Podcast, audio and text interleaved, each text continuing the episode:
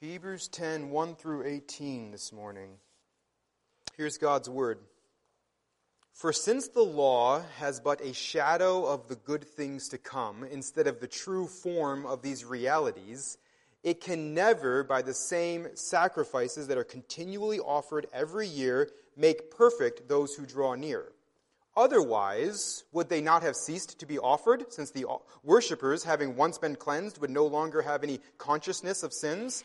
But in these sacrifices, there is a reminder of sins every year. For it is impossible for the blood of bulls and goats to take away sins. Consequently, when Christ came into the world, he said, Sacrifices and offerings you have not desired, but a body have you prepared for me. In burnt offerings and sin offerings you have taken no pleasure. Then I said, Behold, I have come to do your will, O God as it is written of me in the scroll of the book. When he said above, You have neither desired nor taken pleasure in sacrifices and offerings and burnt offerings and sin offerings, these are offered according to the law, then he added, Behold, I have come to do your will. He does away with the first in order to establish the second. And by that will we have been sanctified through the offering of the body of Jesus Christ once for all. And every priest stands daily at his, his, service, offering repeatedly the same sacrifices, which can never take away sins. But when Christ had offered for all time a single sacrifice for sins, he sat down at the right hand of God, waiting from that time until his enemies should be made a footstool for his feet. For by a single offering he has perfected for all time those who are being sanctified. And the Holy Spirit also bears witness to us for after saying, This is the covenant that I will make with them, after those days, declares the Lord, I will put my laws on their hearts and write them on their minds. Then he adds, I will remember their sins and their lawless deeds no more. Where there is forgiveness of these, there is no longer any offering for sin. Let's pray together. God, we thank you for your word.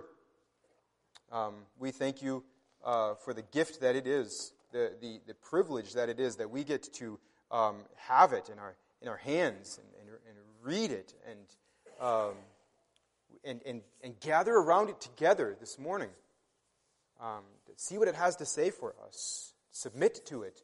This is all of this is by your grace. We thank you for it. We thank you for these verses. Pray that you would, um, that, that you would drill them deep into our minds and into our hearts. Um, pray that you would bring comfort this morning where that is needed. Pray that you would bring conviction this morning where that is needed. Pray that you would work through your word by your Spirit. And we, we pray all of these things because the gospel of your Son is true. And it's in his name we pray. Amen. Um, I love being old enough to be able to use the phrase back in the day. I love saying back in the day. Um, love it. I say it all the time. It's great. Um, I've been waiting my whole life to be able to just use that phrase whenever I want to, and now I can, and it's a lot of fun. Um, and because what I always mean by back in the day, you know, back in the day we used to do this or do, used to do that. What I mean is back in the day things were better, you know. Um, and what I mean is back in my day, things are better. I like I like being able to say, well, back in the day, you wouldn't understand because back in the day we did this, we did that. Um, some of you who were born before the year 2000, um, you'll remember um, a thing called uh, greatest hits albums. Remember when musicians and bands, I guess needing some extra cash, I'm not even sure what they were doing, but um, they would release greatest hits albums. They would have, the, the band would have, here are our best songs from the last 10 years or 15 years, or if they've been around for a while, 20 years. The music industry has changed so much that probably, if you're born in the 2000s, you don't even know what I'm talking about. Um, but what you need to do, you need to go to an antique store, buy a CD player, um, and then borrow from me for a limited time my Beach Boys Greatest Hits CD. Um, it's really the only one you really need. So if you want to get an idea of what is a Greatest Hits CD all about, I will let you, for a, a, a short amount of time, borrow my Beach Boys Greatest Hits CD. If you were paying attention as I was reading these 18 verses, and if you had been um, with us throughout the book of Hebrews so far, you, you, you might notice that the author of Hebrews has said all of this stuff already. These are his greatest hits. These are the songs he's like, hey, maybe some of you youngins didn't hear. I got some good songs. You might have missed them. You need to listen to them. You need to listen to them again. Maybe you were sick that week. You missed that sermon. You need to hear it again. Maybe you were distracted when I said this before. You got to hear it again. Maybe you were dialed in and you heard it and you took it to heart. You still need to hear it again. Because what the author of Hebrews is going to do starting next week is he's going to get into our grill. He's going to get into our face and he's going to say some stuff that we're going to have to deal with, right? He's going to say, this is how you must live now. Since, since Hebrews 1 1 through 1018 is true, since it's true, here's how you must live. And so he's going to get right into our business and tell us, tell us what we need to do. So we're going to be ready for that. We need to hear these four greatest hits again. The author of Hebrews is going to say, just in case this didn't sink in the first time, I'm going to play it for you again. I'm going to tell you again. You're going you're going to need this going forward. You're going to need it tomorrow. He's going to, he's going to tell his people, you need to faithfully meet together and not only be in the same room together, you got to stir one another up to, to good works. See, your, your brothers and sisters in Christ, their holiness is, is part of your, it's, it's part of your priorities. You are to make a priority out of your brothers and sisters in Christ. Their, their holiness and their faithfulness, you are to be stirring them up. That's the kind of brother or sister you are to be, the kind that stirs up other Christians. You're, you're, you're, to, you're to confidently and fervently and consistently draw near to the throne of grace. You are to, I mean, prayer is to be a big deal in your life. And if that's not enough, he's going to say, you are to joyfully endure persecution. You are to joyfully endure trouble. If we're going to be ready for those things, we need to hear these four greatest hits again we need to hear what we've already heard. We need to hear what we've already heard. So here we go. Let's, let's get to it. Greatest hit number one without Christ, we cannot be forgiven. Without Christ, we cannot be forgiven. Verses 1 through 4 make this abundantly. It makes it internally and externally clear. And we'll say what we mean by that in a moment. He makes it abundantly clear verses 1 through 4 For since the law has but a shadow of the good things to come, instead of the true form of these realities, it can never, by the same sacrifices that are continually offered every year, make perfect those who draw near. Otherwise, would they not have ceased to be offered? Since the worshippers, having once been cleansed, would no longer have any consciousness of sins. But in these sacrifices, there is a reminder of sins every year. At their best, what they did is reminded the people of their sins every year. Was a constant reminder of their sinfulness before God. Verse 4 For it is impossible for the blood of bulls and goats to take away sins. You, you read through that, you're like, yeah, you've said that before, buddy. You've said it before. We've done this. We've covered this. You've said it. Well, we need to hear it again. The Old Testament sacrifices cannot truly forgive us. They cannot truly make us clean before God. They were simply a, a shadow of the good things to come. They weren't the true form of them, they were a shadow of them. One commentator said this, and I thought this is just a really good illustration for this. Imagine, um, like when, when, when my wife and I were engaged, um, I had a picture of her, and because we were we lived about an hour apart, we didn't we only saw each other like on the weekends, and so I had a picture with her that I kept close to me at all times. I guess so that I would remember what she looked like. And, and I would just, um, you know, like, um, so I had a picture of her, and it was precious to me. But imagine if you guys, you know, this, this Friday, you go over to the Boathouse restaurant, and there I am, sitting across from that picture. I've got it in a nice frame. I've, I've bought it a meal. I'm having a nice romantic conversation with it, mostly one sided. You think something, some, there's, we need to call someone. Got to call someone about this. I don't know who. I'm not going to address it, but someone needs to get, get involved here. Some sort of authority. Steve lost it. We knew it was coming. It's official. He's gone around the bend. The, the author of Hebrews is saying that's, that's what you're doing. If you, if, you, if you leave Jesus and you go back to that, you're, you're going back to the picture. What are you doing? That's weird. Stupid. Don't do it. Don't do it. You have the real thing. You have Christ. Don't go back to the pictures that were pointing forward to Christ. And if we think about it, the, the, the, the, Old Testament sacrifices, we understand there's, there's internal evidence that this is, that this is foolishness, and there's, there's external evidence that this is foolishness. We, we see it right here in these verses. There, there's the internal evidence that this is not working because there's this, this consciousness of our sins. We just like, we, we're, we're still convicted on the inside. We, we still feel and know on the inside that we're not fully, completely forgiven. We don't have the, the unlimited access to God that we crave. And, and, and we also have the external, like objective evidence as well, because we have to keep offering these sacrifices year after year after year. If, if verse, verse 2 says, if, if they worked, we could stop doing them.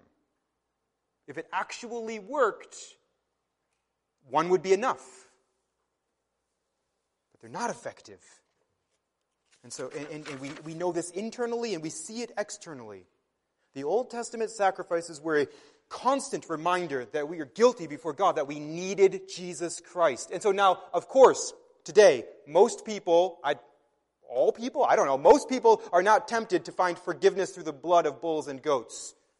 We're not, like, most of you wouldn't even know how to go out doing that if you, if you wanted to.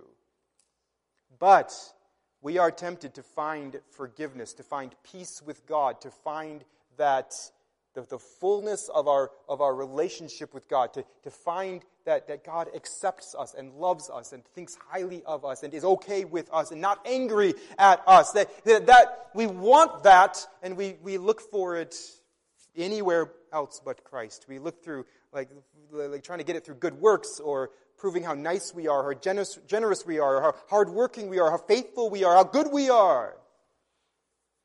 Many people are, are tempted to find forgiveness through the rituals of the Roman Catholic Church. Uh, many people are tempted to, to ignore and suppress the need for forgiveness, the Apostle Paul says. We're, we're tempted in many different ways to deal with the problem of our sin without Christ. And, and, the author of Hebrews wants you to hear once again, greatest hit number one. I know you've heard this song. You're, you're going to hear it again. Without Christ, we cannot be forgiven. Which brings us to number two. Greatest hit number two. So Christ came to do the Father's will. Verses 5 through 10 says, these are good verses. These are really good verses. Um, there's a lot going on here starting in verse 5 Consequently, when Christ came into the world, he said, Sacrifices and offerings you have not desired. And he's quoting Psalm 40 here. He's quoting the ancient words of David. Christ come into the world.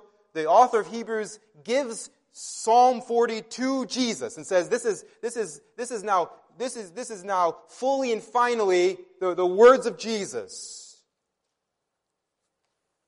full, fulfilled in Jesus. He says, Sacrifices and offerings you have not desired, but a body have you prepared for me. In burnt offerings and sin offerings you have taken no pleasure.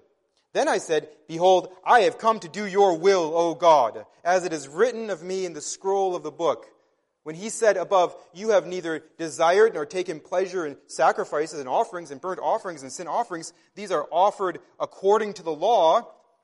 Then he added, Behold, I have come to do your will he does away with the first. He, he does away with the Old Testament sacrifices and establishes that he himself is the way to God. He does away with the first in order to establish the second. And by that will, we have been sanctified through the offering of the body of Jesus Christ once for all. So, so here's the author of Hebrews. He's, he's doing what he loves to do, quoting the Old Testament, quoting Psalms. He's quoting Psalm 40. Now, in Psalm 40, when it was originally written, it's David remembering that God doesn't want empty sacrifices. God doesn't want David to show up in the temple and, and, offer sacrifices to God if David's heart is far from him. And if you thumb through the Old Testament, you'll see many of the prophets said very similar things. Stop offering sacrifices to God and then going out and living in disobedience. God doesn't want your offerings, He wants your heart. He wants your life. He wants your obedience. If, if, if, if you have no respect, no love for God in your life Monday through Saturday, don't show up on Sunday morning and throw a few dollars in the plate. Don't show up on Sunday morning and sing a couple songs and think, well, I, I'm good again. And this is not just a 2023 problem. This is a, this is a problem in the Old Testament as well. God says to his people, you don't treat me like garbage all week and then, then offer sacrifices in the temple every once in a while and think I'm gonna, that's gonna make everything better. I want your heart. I want your daily life. I want your obedience. So that's Psalm 40. And it's echoed by many of the prophets in the Old Testament. Now, when Christ came into the world, he read that ancient song. The, the author of Hebrews says, Christ came into the world he read that ancient song and he realized that ultimately that song was about him. It was, it was, it was about him. He was, the, he was the final fulfillment of it. And he realized that, that if the problem that David and the, and the prophets were addressing back in the Old Testament, if that was ever going to be fixed, Christ realized that he, he himself was going to have to fix it. Christ realized that God wanted him, Jesus, to do his will. I have come to do your will, O God. And he realizes as, as Christ grows in wisdom, right? As he grows in understanding, he realizes that his Father wants him to pay for the sins of the people, and not through the Old Testament sacrifices, not through the the blood of bulls and goats. The Father wanted the Son to offer his body. The Father gave the Son a body so that he could offer it up on the cross to pay for our sins. And so, when Jesus realized that this is what the Father wanted, what did Jesus say? He said, I have come to do your will. He said, he said, Your will be done. Not my will, but yours be done. The answer to all of our disobedience is the obedience of Jesus Christ. And now, we have to see Jesus Christ's uh, obedience in two different ways. The Bible talks about it in, in a couple of different ways. Because in one way, Jesus was just obedient, which means he, he always just did and thought and said the, the, the thing that the Father wanted him to, to think and do and say. He always fulfilled the law. He always obeyed the Word of God. He always did the will of the Father. In a very general way, Jesus was perfect and, and sinless. He, he always resisted temptation. He always did what was right. So in a general way, Jesus was just always, always obedient. But then the Bible also talks about very specific obedience that, that part of Jesus' life of obedience meant this very specific assignment that the Father had for the Son. Isaiah 53 says it was the will of the Lord. It was the will of the Lord that the Son, that the Messiah, that the Christ offer up his body on the cross. And Jesus Christ, God the Son, said, Your will be done. I have come to do your will. So, so, so number one, with, without Christ, we cannot be forgiven. Greatest hit number two, so Christ came to do the Father's will, which brings us to number three, now we can do the Father's will. Greatest hit number three, now we can do the Father's will. We're going to, we're going to work through verses 10 through 16. And so here's another old song. You've heard it before, but you're going to need to hear it again. Bring it into your heart and into your mind. Sit with it this morning. Be thankful for it this morning. Verse 10 says, And by that will, which, which means by, by the will of God that Jesus Christ gladly submitted to, because Christ has done the will of the Father, we have been sanctified through the offering of the body of Jesus Christ once for all. And every priest, verse 11 says, every priest stands daily at his service, offering repeatedly the same sacrifices which can never take away sins. But when Christ had offered for all time a single sacrifice for sins, he sat down at the right hand of God. We, the, the answer to our disobedience is, is the obedience of Jesus Christ. We cannot be forgiven any other way. No other sacrifice can take away sins. Those, those priests would still be there today, repeatedly, daily, over and over, offering sacrifice after sacrifice after sacrifice. And when they died, their sons would take over for them. But Christ sat down at the right hand of God. Verse 13, waiting from that time until his enemies should be made a footstool for his feet. Why? Why? Why, why is he, why is he, why is it done? Why is it finished? Verse 14, for by a single offering, he has perfected for all time those who are being sanctified. It's over. No more offerings, no more sacrifices. He has perfected all of those he has sanctified. Every week, you need to hear this again. Every, every week, probably every day, you need to re say this to yourself. That, that there is a very real way that, that those of us who are in Christ, we now stand perfect before God. We all one, for one reason or another, you're going to need to remember this tomorrow, especially tomorrow. It's a Monday. You're going to need to remember this tomorrow. You're going to need to. There's a way in which, if you are in Christ, you stand perfect before God. Doesn't mean you don't sin, doesn't mean I don't sin, but it does mean that God the Father always sees us dressed in the righteous perfection of Jesus Christ. Christ has sanctified us. Now, that word sanctified is different than the way the Apostle Paul uses it. In the book of Hebrews, sanctified is a, it's a, it's a word that draws from like the Old Testament priestly um, functions and the priestly status. It, it, draws on the Old Testament. It's a, it's a word that means that we are set apart. That we are set apart. We have a special designation from God. We belong to God in a very special way. Christ has taken us from one status, outsiders, under condemnation, and He has grabbed us and He has put us on the inside.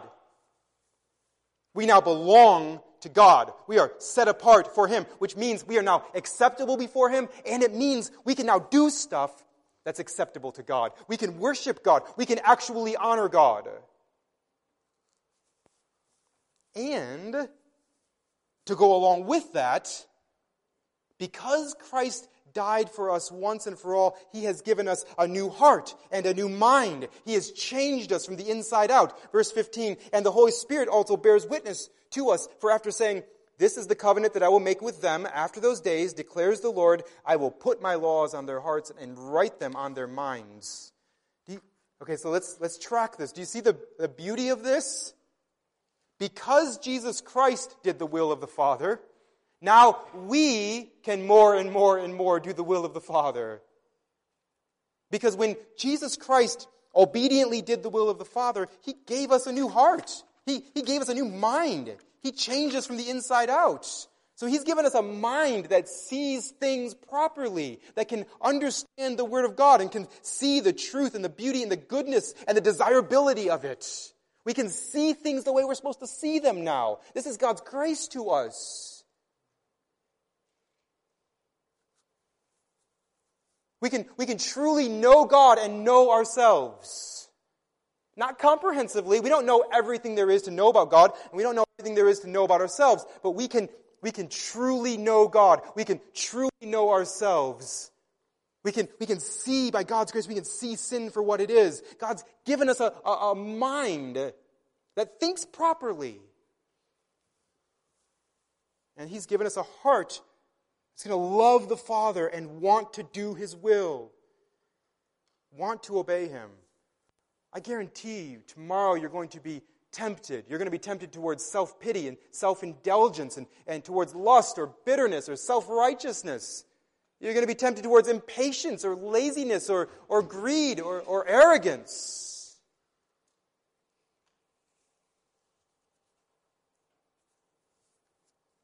You'll have, in those moments, you'll have the opportunity to, to resist your sinful urges. You'll, you'll, you'll have the opportunity to see them properly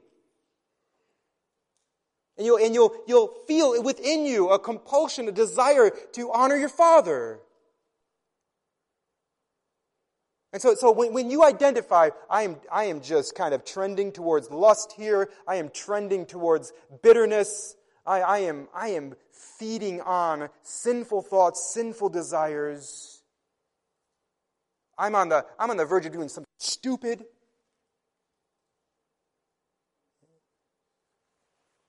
going through that, you remember the example of Jesus.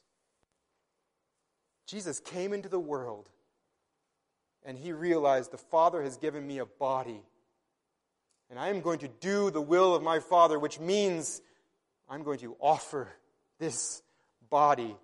I'm going to die on the cross. I'm going to do the will of the Father. We remember the example of Jesus. He was obedient even to the point of death. But then we remember, we can't just have the example of Jesus. Good examples are only, uh, they're, they're only going to get us so far. What we also must remember when we're in the throes of temptation, when we're in the, when the throes of worry or fear or frustration, we remember not only the example of Jesus, but we remember that Jesus has saved us. He has paid for every single one of our failings, and He has given us His Spirit. And His Spirit is, is helping us love what is proper and to, and to think clearly. So now we can love God more than we love ourselves. We can love His law more than we love our own lawlessness. We can, by His grace, resist temptation and fight for holiness we remember Jesus has saved us. So we fight hard against temptation. We fight hard to do the will of the Father. Have you heard all these songs before? Yes. Some of these are direct quotes from things Hebrews has already said.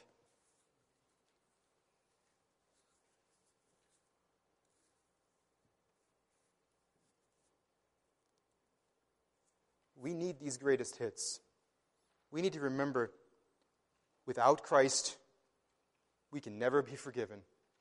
We cannot be forgiven. And, and, and so Christ has come to do the Father's will. Now we can more and more do the Father's will. And, greatest hit number four, now we can know we are forgiven. We can know we are forgiven. Without Christ, we cannot be forgiven. So Christ came to do his Father's will. Now we can do the Father's will, and now we can know we are forgiven. Verses 17 and 18. Then he adds, I will remember their sins and their lawless no more. Where there is forgiveness of these, there is no longer any offering for sin.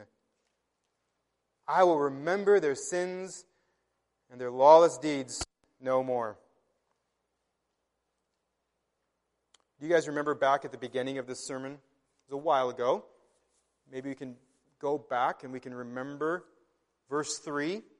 Verse 3, bad news. Verse, verse 3 is bad news. I, he says, he says, but in these sacrifices, there is a reminder of sins every year. There's a reminder of sins every year. That's bad news. This perpetual reminder of sins. So, at the beginning, uh, before Christ, our sins were never forgotten. And now, what does it say at the end? I will remember their sins and their lawless deeds no more. Well, our sins went from never forgotten to never remembered because of Christ. They were always there on us. Now they're gone. We went from having our sins never forgotten to having them never remembered. One of the things that's a little bit surprising about becoming a Christian, especially if you become a Christian sort of in your adult life, um, is uh, things get harder. Actually, there are ways in which life is harder for the Christian than for the non Christian. Because, um, I mean, and I mean like internally, emotionally, I guess, maybe. I don't know. Something like that. We, we, like, like it's a, there's a, there's a battle now inside of us that wasn't there before. Before, we didn't care. We didn't care. I mean, we had a conscience, and so we cared about some stuff, and we didn't like the repercussions of our sin. We didn't like getting in trouble for stuff. But now that we are saved, now that the Spirit is within us, we care deeply. There is a battle now inside of us. We still have our indwelling sin. We still have our sinful nature, right? So we still have this, this, this strong pull on us to do whatever we want, whenever we want. So we have that, but then we also have the Spirit of God in us, just cranking on us. And so, so now there's a battle we didn't have before. And then the other thing that's very interesting and by interesting, I mean difficult, is the. uh, and this is why you need good friends um, speaking clearly into your life a lot. And by good friends, I mean n- not stupid people, smart people who love Jesus, who love His Word, and who know you and love you. Because here's what happens and I'm sure you felt this. The, the, the more you fight against sin and grow as a Christian, the, the more you grow in Christ likeness, the, the, the more you're going to realize how glorious Jesus Christ actually is. And so Jesus Christ is getting bigger and more glorious and more holy. He, he's not getting any bigger, but you're understanding his glory and his holiness um, you're understanding it in, in bigger ways, in truer ways. And so you're getting more holy, but you don't feel like it. Because it seems like the, the target's really moving. Have you felt this? Like you're really, really growing. And you know you are. And you know because you ask people. You're like, I'm, I'm getting better, right? I, I, I'm, I'm, I'm kinder than I was five years ago, right? I'm, I'm, I serve people better. I love people better. I, I, right? Right? And my wife's like, yes, you're fine. But one of the realities of the Christian life is you grow in Christ likeness. A big part of that is realizing more and more who Jesus is, so realizing just how far you have to go. It's an undeniable part of growing in grace. So, how do we stay sane in all of that? How do we stay sane in all of that? How do we continue to pursue Christ likeness with joy? How do we not just give up? Because we're never going to get there. How do, we, how do we not grow stagnant and apathetic?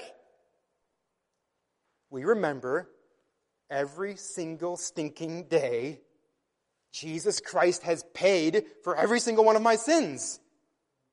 And because that's true, God the Father has said about me, I will remember his sins no more. I will remember his lawless deeds no more. I, I have gone from my sins never being forgotten to them never being remembered by the one who matters. There is a very real, very eternal, very indestructible way in which we stand perfect before the Father. Do we have a lot to work on? Yeah. Yep. Yep. We got a lot to work on. But, but He's given us a, a new heart. He's given us a, a, a mind that thinks clearly. He's, he's changed us from the inside out. He's given us His Spirit. He's promised to finish the work that He's begun in us. So, yeah, starting next week, He's going to get right in the grill. He's going to say, here's, because that's true, here's what you got to do. So if we're gonna, if, if we're going to joyfully, courageously, faithfully pursue what the author of Hebrews wants us to pursue, what the Word of God wants us to pursue, we gotta keep these greatest hits in our mind. We gotta remember, without Christ, we can never be forgiven. So Christ came to do the Father's will. Now we can more and more do the Father's will, and now we can know that we are forgiven. Let's pray together. God, we thank you for your word. Thank you for these 18 verses. I thank you that you know us well and you know we need to hear it again. Yep, we, we need to hear it again. We thank you for the, the, the wise way that you have put your word together and the wise way that you have carried along the authors of your word to, to give us what we need when we need it. We, we thank you for Jesus, who has done what we would not and could not do. He came into the world and did your will. So now we can be saved. I have a really hard time forgetting my sins. I have a hard time forgetting my sins, God. They haunt me, they nag at me, they, they shape what I think of myself, and then also just they, they affect the courage with which I minister to others.